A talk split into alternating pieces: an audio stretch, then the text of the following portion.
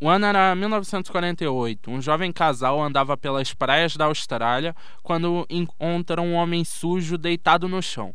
No momento, eles acharam que era só um bêbado, algum usuário de drogas, mas na manhã seguinte a polícia iniciava ali uma investigação das mais bizarras que vocês vão ouvir hoje, uma das histórias mais estranhas e mais sem solução que eu vou poder trazer para vocês aqui. Meu nome é Guilherme Matos e esse é o Segredo de um Crime.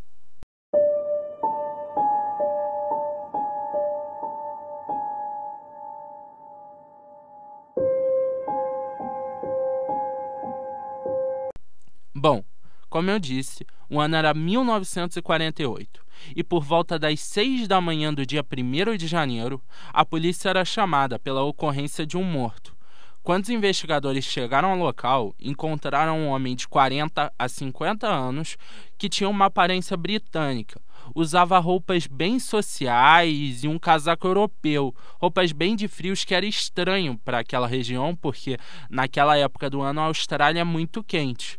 Além disso, as roupas que ele usava todas tinham tido sua etiqueta removida, o que era mais estranho ainda.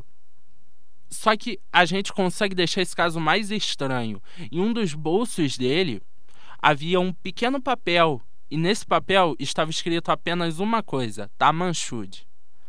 Além desse trechozinho, desse pequeno papel, tinham bilhetes de ônibus e de trem, pente de cabelo, chicletes e uma carteira de cigarros. Só que a caixa da carteira era de uma marca e os cigarros de outra.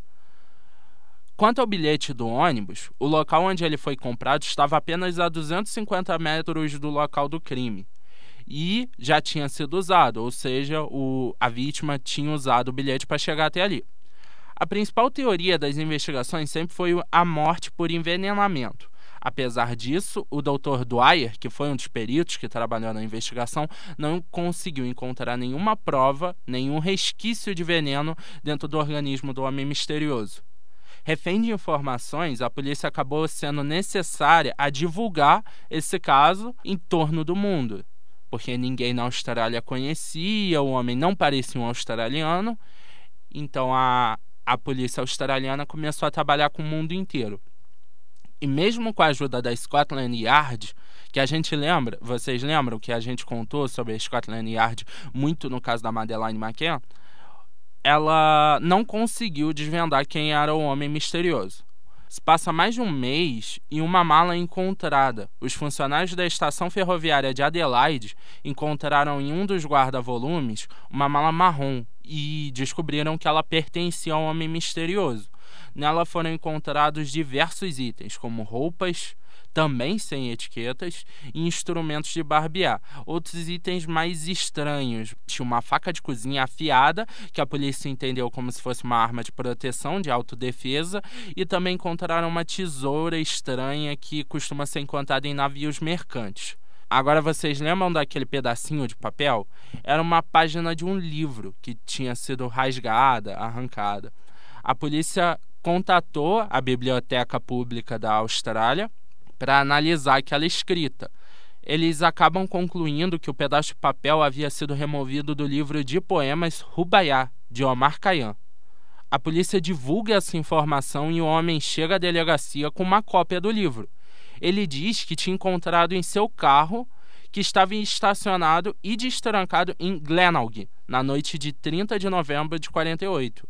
Glenelg é bem próximo do, de onde aquele homem tinha sido morto e 30 de novembro é exatamente um dia antes do corpo dele ser encontrado. Na página final do livro, onde estava o Tamanchud, tinha um rasgão, ou seja, era daquele livro que a página que o, a vítima tinha tinha vindo. Nas costas do livro também tinha uma anotação feita a lápis, uma sequência de letras sem sentido que indicava que as cinco linhas escritas provavelmente formavam algum tipo de código. Também tinha um número de telefone e ele pertencia a uma ex-enfermeira que morava a 800 metros do local do crime. A mulher declarou que era dona de uma cópia do Rubaiyat, mas que em 45, ou seja, três anos antes, ela deu o livro para um agente do exército australiano, um homem chamado Alfred Boxall. Então, a polícia começa a entender que o homem morto era Alfred Boxall. Só que dias depois a polícia acaba encontrando Boxall vivo e o Boxall ainda tinha sua cópia do livro completamente normal, sem, sem nenhum rasgão. Em 49, duas pessoas identificaram o cadáver como sendo o ex-lenhador Robert Walsh, de 63 anos. Porém, a possibilidade acaba sendo descartada quando uma delas voltou atrás falando que o homem que estava ali, o homem que tinha morrido, não tinha uma cicatriz particular que o Walsh tinha. Além disso, a idade não batia a idade de Walsh com a idade que os peritos deram para o homem misterioso. A polícia continuava andando em círculos sem informações novas, até que uma recepcionista de hotel, anos depois, apareceu. Ela afirmou que o homem teria se hospedado no local no mesmo período da morte, deixando seu quarto no dia 30 de novembro de 48. Ainda mais, a mulher lembrou que após a saída do homem, as faxineiras teriam encontrado uma caixa médica preta e uma seringa hipodérmica no apartamento. Outra coisa estranha é que, conforme os anos passavam, provas como a mala foram destruídas, outras perdidas, e o fato do corpo ter sido embalsamado dificultou ainda mais para a polícia adquirir qualquer amostra de DNA. E aí, vocês que estão ouvindo, aqueles amantes de conspiração, já devem ter ficado maluco até aqui, e os mais céticos estão esperando alguma prova que mostre a resolução desse caso. Mas a principal teoria aceita na época, tanto pela mídia quanto pela polícia, é que o homem se tratava de um espião que é bem comum. Se a gente for puxar, a Segunda Guerra tinha acabado de acabar. Ainda tinha homens sumidos pelo mundo inteiro, soldados nazistas, e o mundo se encaminhava para a Guerra Fria, onde Rússia e Estados Unidos iam fazer uma guerra de informações, uma guerra onde a única coisa que não aconteceu foram confrontos diretos, né? Outro negócio que fortalece essa teoria é que os agentes sempre arrancavam a etiqueta de suas roupas do mesmo modo que o homem fez. Essa era uma medida tomada para dificultar ao máximo sua origem ou qualquer tipo de rastreamento. A polícia contratou um alfaiate para analisar as roupas do homem misterioso e ele disse que o casaco havia sido feito nos Estados Unidos e o homem tinha fortes características britânicas, como eu falei no começo do, no começo do episódio. Além disso, o homem utilizava roupas muito formais para o ambiente em que foi encontrado. Isso pode mostrar que ele provavelmente não era da região e já tinha viajado bastante. O local em que estava deitado era um lugar público, não era o tipo de ambiente que um homem escolheria se quisesse ir a algum lugar para morrer em silêncio, então o que descarta um pouco a ideia de suicídio. E não podemos ignorar a terminologia da palavra misteriosa encontrada no bolso do homem, da manchude, que significa acabado.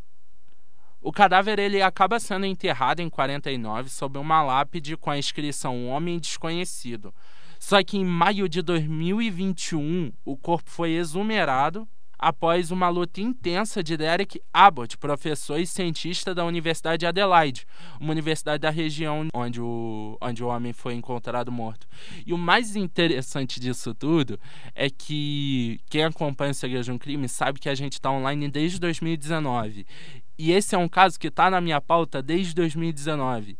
E é um caso que surgiu informação ano passado. É coisa tipo: esses casos são sempre assim. Qualquer momento pode surgir alguma informação, igual foi com Passo de Latov, que é o caso dos homens que sumiram no Himalaia, ou a Madeleine McCann, que até hoje rolam informações, a cada semana tem uma informação nova. E esse foi mais um caso que, mesmo após 60 anos, tem informações novas.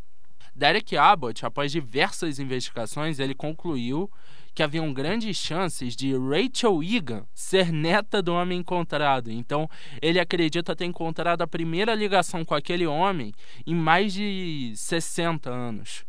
E o mais engraçado, fica aí uma informação engraçada para todos que estão acompanhando esse episódio. O caso, a aproximação que Rachel e o Derek tiveram durante o caso, acabou fazendo os dois se apaixonarem e hoje eles têm três filhos e estão esperando as conclusões dos resultados do DNA para descobrirem se realmente o homem tem alguma ligação com Rachel Egan. Porém, um teste de DNA, como eu disse, o corpo foi embalsamado, então dificulta muito qualquer tipo de teste. Pode demorar anos se é que vai sair o resultado, mas este é um dos casos mais misteriosos que tem para qualquer amante de crime, qualquer amante que quer conhecer essas histórias, quer descobrir esse mundo, quer conhecer. Esse é um dos casos mais estranhos, porque nada faz sentido, é tudo confuso, não tem respostas e é assim que a gente vai acabando mais um episódio sem respostas, mas com mais uma história. Meu nome é Guilherme Matos e esse foi o Segredo de um Crime.